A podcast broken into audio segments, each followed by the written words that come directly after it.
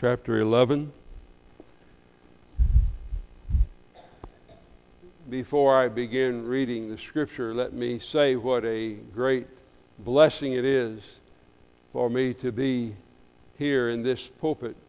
I have preached several times here uh, in the past, uh, but Fran and I feel like we have come back home. We have been in Moss Point and Hattiesburg and had rich experiences there since we left Biloxi in 1990, and it's such a joy to have one of the families from Moss Point to be here uh, today, and others of you that I know, many of you, some of you I haven't met and don't know what your name is, but I hope that uh, since we have moved back to Biloxi, that we will get to know uh, know you over the, the days and weeks and, and months ahead. Uh, so thank you for uh, all that you have done in praying for us, and those of you men who helped us move over a week ago, thank you for that great help that you gave to us uh, as we moved from Hattiesburg to here. Romans chapter 11, at verse 33, this is God's word. Let us hear him. Oh, the depth of the riches and wisdom and knowledge of God! How unsearchable are his judgments, and how inscrutable his ways. For who has known the mind of the Lord? Or who has been his counselor? Or who has given a gift to him that he might be repaid? For from him, and through him, and to him are all things. To him be glory forever and ever. Amen.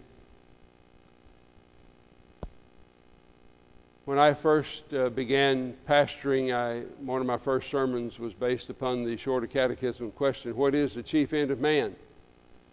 And the answer, of course, that all Presbyterians know the chief end of man is to glorify God and to enjoy Him uh, forever. But I think there's a greater question than that that needs to be asked, and that is what is the chief end of God? The chief end of God is to glorify Himself. And only God can do that. He's the creator. He's the one who brought all things into existence. The universe belongs to Him. He is our God. And so I want to ask the question today as we think about the sum of it all here in, in Romans 11, verse 36. How big is your God? You have a big God? Is He the God that made the sun stand still for 24 hours in Joshua? which meant that the earth had to quit rotating for 24 hours? You believe in that God? Or the God who made the sun go back 10 steps? You believe in that God? Is your God big? John Piper, the Reformed pastor of in Bethlehem Baptist Church in Minneapolis, Uh, Minnesota, once asked the question at a Ligonier conference. He asked that how big is your God? as he leaned across the, the pulpit. And he said, Probably not big enough. He said, Until you believe that God controls every drop of rain that falls on your windshield as you drive down the car in a rainstorm, until you believe that, your God is not big enough. Mind boggling, isn't it? Our God is immense, He is beyond uh, the universe. He is eternal. He always has been. He is infinite. There's no beginning and no end of Him. He's incomprehensible. You cannot, by searching, find out God on your own. His judgments are unsearchable, His ways are past finding out. This is our God. This is the God of the Bible. Is this the God that you really believe in? Is this the God that you serve and worship this day? until you believe that God is who He says He is, then your worship will not be very strong. You get your theology right about God, and your worship and your praise and your doxology will be exciting. But if it's not right, your worship will be anemic. It will not be majestic or exalting you will not want to shout out praises to him. And that's pretty hard for Presbyterians anyway, isn't it? To shout out praises to him. But did you know that the Jews, when they worshiped in Jerusalem, the people all over Jerusalem could hear them as they blew the trumpets and as they shouted their praise out unto God? Perhaps you've seen the uh, Peanuts uh, cartoon where Linus and, and Lucy are standing at the, the window and uh, they're, they're talking and they're watching a downpour uh, of rain. And, and Lucy says, Boy, look at it rain. What if it floods the whole world? and Linus responds, It will never do that. The ninth chapter of Genesis, in, in that chapter, God promised Noah that that would, that would never happen again. And the sign of that promise is the rainbow. And Lucy, with a smile, then said, You've sure taken a great load off my mind. And Linus responds and says, Sound theology has a way of doing that. Take a load off your mind and a load off your heart. Your understanding of God, or your lack of it, will drive the kind of worship that you bring to this place. Your understanding of God, or your lack of it, will drive the motivation of your life, the way you live each day. It will drive the way you think. It will drive the way you act. It will drive the way you speak. If your understanding of God is small, your life in His presence will be anemic if it exists at all. So we need to know this God of the Bible. We need to know Him in the way that He has revealed Himself in the written and in the living Word. We need to see and embrace what Paul says here about God in Romans 11:36 for from him and through him and to him are all things. Dear, dear people of God, listen to me. God is not a God away off up yonder somewhere who has made all things, who has made laws and those laws run on their own without him being intimately involved in those laws. God is intimately involved in his creation. He has control over nature. He has control over the affairs of men. Nebuchadnezzar recognized that. King of Babylon, after he'd been insane for seven years and his sense returned to him, he said, God is the one who controls the armies of heaven and the inhabitants of the earth. The God of the Bible is intimately involved in all of his creation. Listen, nothing Nothing happens in all of creation without God's sovereign control, without His carrying out His purpose, the sum of it all, through Him, to Him, and from Him, through Him, and to Him are all things. And that's what Paul is developing here in this passage of Scripture, in this most theological of all books of the Bible here in Romans. If you do not understand the theology of the book of Romans, you will not uh, like to respond to God's word. You'll be like the Presbyterian preacher of another denomination, thankfully, who said recently that God is just a figment of our imagination. He said, I don't believe in, in God, yet he continues to preach in the, in the pulpit. And that perhaps might shock you, as it, it well should, but we should not be so quick to condemn him for do we worship the sovereign God of the, the universe, the God of the Bible, or do we worship the God of our own imagination? The God of the Bible is carrying out his purpose in the earth. And nothing, nothing happens contrary to his purpose. Yes, this is the key to comprehending anything about the living and true God. He has a purpose and He's going to carry out that purpose for His own glory. He created with purpose, and that purpose will be fulfilled, and all the details of the existence of this world will somehow lead to that fulfillment. Is this the God you serve? Is this the God that you worship? Do you understand who this God is? Until you know Him as He is revealed just here in Romans, you will not believe you're as sinful as the Bible says that you are. You will not worship Him, you'll worship a God of your own imagination. You will not believe either that you need a righteousness. If you're going to stand before God, you need a righteousness that's not your own, it's alien. And you need that righteousness, the righteousness of Christ, if you are to be able to stand before a holy God. You will not believe that your only hope in this life and in the, and in the next is Jesus Christ. If you do not believe the, the theology of Romans, you will not believe that, that God says that He is the one who establishes relationship between a man and a woman, not a man and a man or woman and a woman.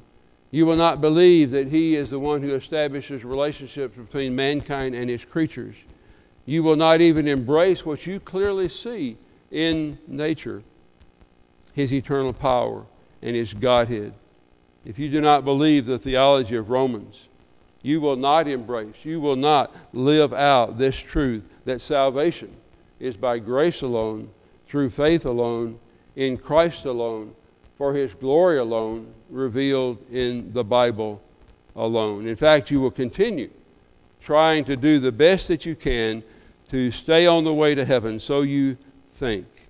There are some who will stand before the judgment who will come up and say, Jesus, didn't we do many good things in your name?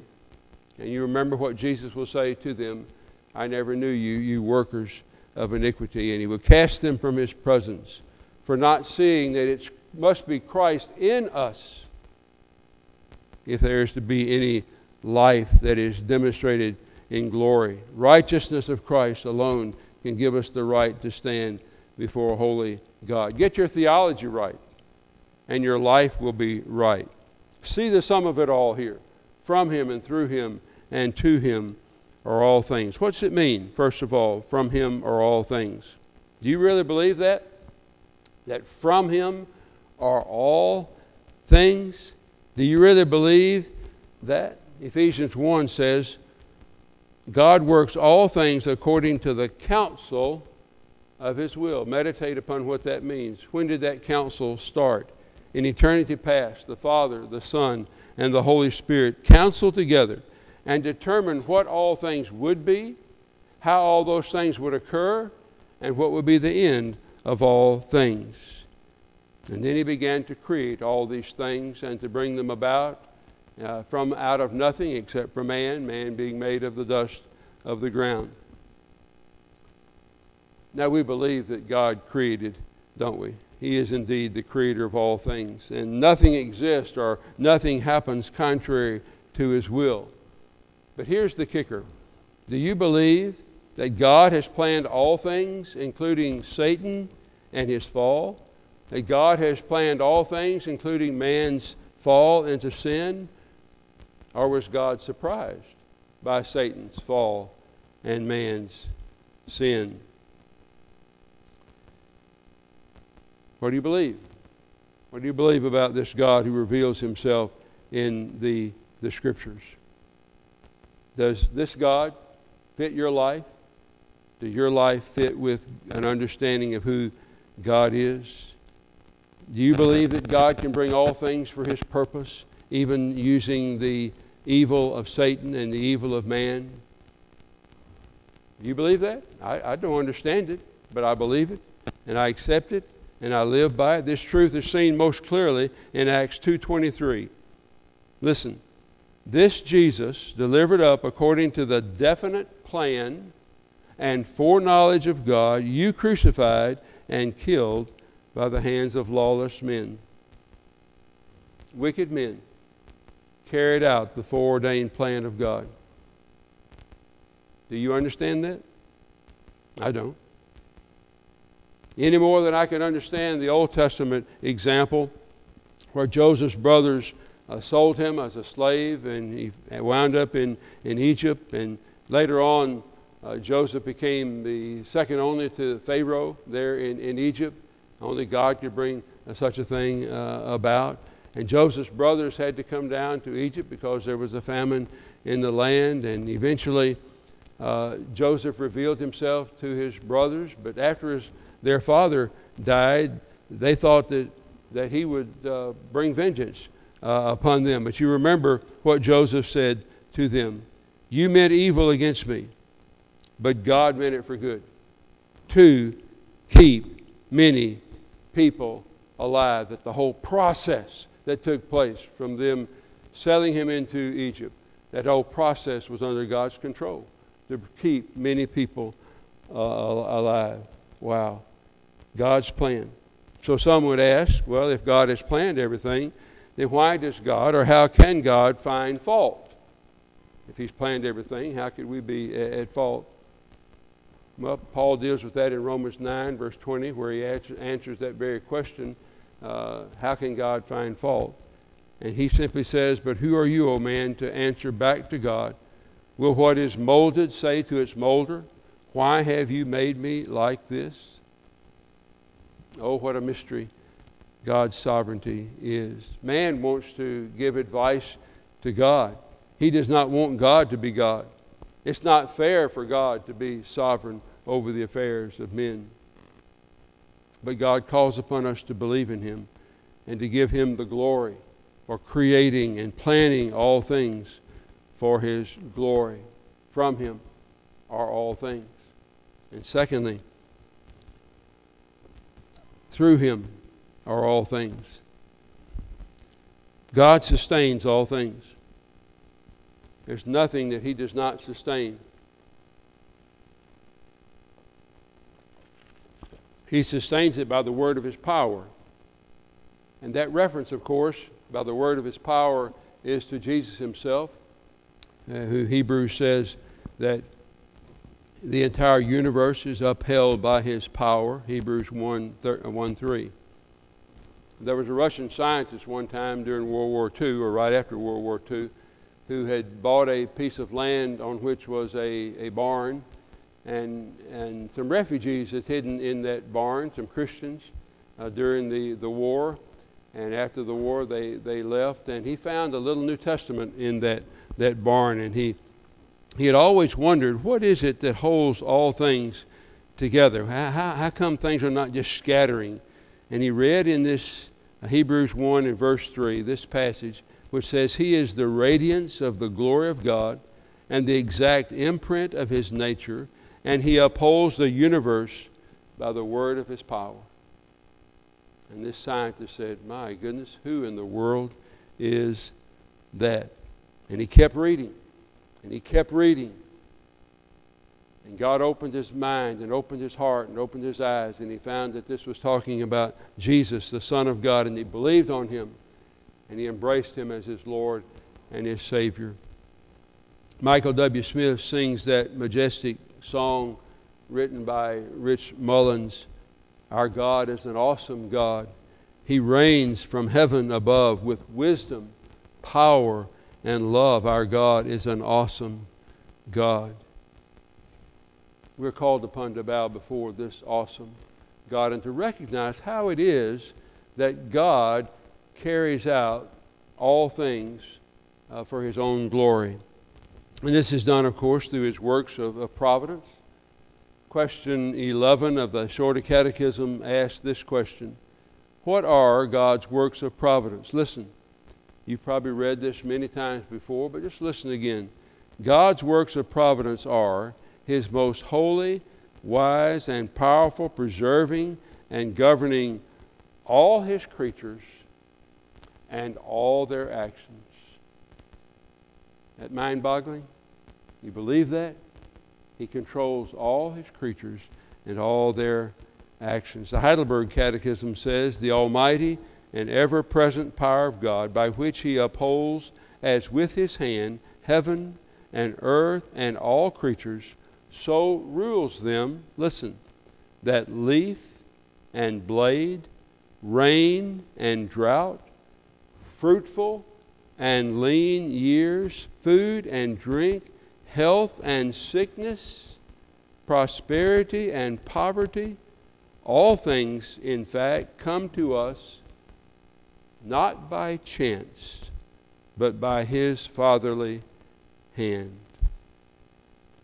Is that the God that you serve, the God that you worship today? These are just human documents, the Shorter Catechism and the Heidelberg Catechism. Are they consistent with, with Scripture? Listen to Isaiah 46 in verse 8 and following. Remember this and stand firm. Recall it to mind, you transgressors, those who are in rebellion against God, them and, and us. Remember the former things of old, for I am God. There is no other. I am God, and there is none like me, declaring the end from the beginning, and from ancient times things not yet done, saying, My counsel, that which took place in eternity past, shall stand, and I will accomplish all my purpose, calling a bird of prey from the east, the man of my counsel from a far country. I have spoken, and I will bring it to pass. I have purposed, and I will do it. Is this the God that you worship and serve this day? Let's get a little more close to home here. That even the wind and the rain, the snow and the ice, and all of these things are agents of God to carry out His bidding, even hurricanes and tornadoes. And for what purpose?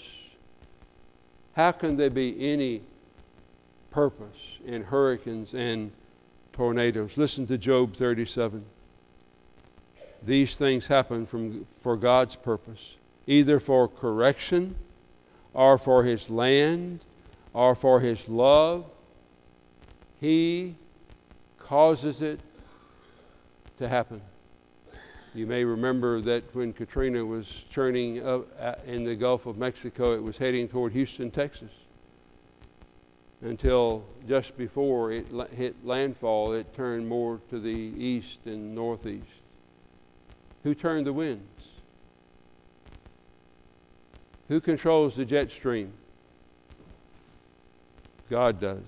And He does it for His purpose, either for His for correction, and we need to be corrected, for His land, if we've misused His land, or for His love, that He might draw us closer to Himself. He causes it to happen. Good theology, dear people, helps us to understand who God is and what He does and it helps us to look forward to the end result.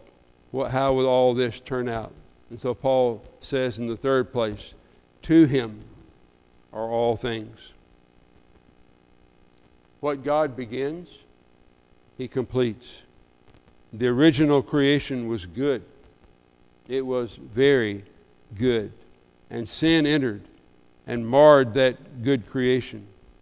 But the day is coming when God's creation will be again good. It will be gloriously good. And that's God's purpose to bring it about, to amaze His people. God has a purpose in creating and a purpose in sustaining, so that at the end, all that is contrary to God will utterly be burned up, and the beauty and perfection of His creation will be clearly seen. It will be good once again. This can only happen through that plan that He has made to send His only begotten Son, that He would come and restore His people and restore His land. The land right now groans and travails because of the sin of mankind, but Jesus came to restore, and He will someday restore the whole of creation as He has restored you if you have come to know Him as your Lord and Savior. If you believe in this God who can make the sun stand still for 24 hours, you believe in a God who can speak to your heart and open your heart and bring you to Himself, even when you are kicking and screaming against Him. Paul the Apostle was not seeking God on the road to Damascus, and God appeared unto him. John Calvin was a Roman Catholic priest, and he thought everything was okay until he said God penetrated my heart. Has God penetrated your heart today? Do you know Him as your Lord and Savior? Do you know this God who's revealed in Scripture? This one who sent His Son to become a man and to be born of a virgin that you cannot bring about? Nobody can bring about, only God could bring that about. And He came to satisfy God's justice, to take God's wrath upon himself so that it would not rest upon you. Has somebody warned you to flee the wrath to come, as John the Baptist said to the Pharisees, those religious people? Has somebody warned you to flee the wrath to come? You cannot escape the wrath of God until you come to know Jesus as your Lord and your Savior. Only then can you truly praise Him. Only then can you bring glory to His name with your life and with your singing. What a great thing to know that God's grace has met your need, the, de- the deepest need of your heart, the deepest need of your life. Because then you'll want to shout out praise to Him. You ever been to a football game and your team was winning and you didn't shout? Dear people, we're on the winning side. We need to shout out who Jesus is. We're in a battle. It's a battle against principalities, against powers, against the rulers of the darkness of this world, not against human beings. And we're on the winning side. We need to shout out every day that our Lord and Savior Jesus Christ is the King of this universe. That's what He came to be and, and to do, to live out as the King of this universe. Is your God that big? He can penetrate your heart even if you're rebelling against Him? He can draw you to Himself even though you're running away from Him? If this is your God today, you can sing, To God be the glory, great things He has done. So loved He the world that He gave us His Son. And that's what we're going to sing as we come and lift our hearts up to Him. And let's pray first. Father in heaven, we thank you for the wonder of who you are, that you have revealed yourself as the living and true God. There is none other. You're the great God who can do all things according to your purpose, and those purposes, Lord, are, be carried, are being carried out. And so, Lord, help us to sing, To you be the glory. For we pray in Jesus' name. Amen.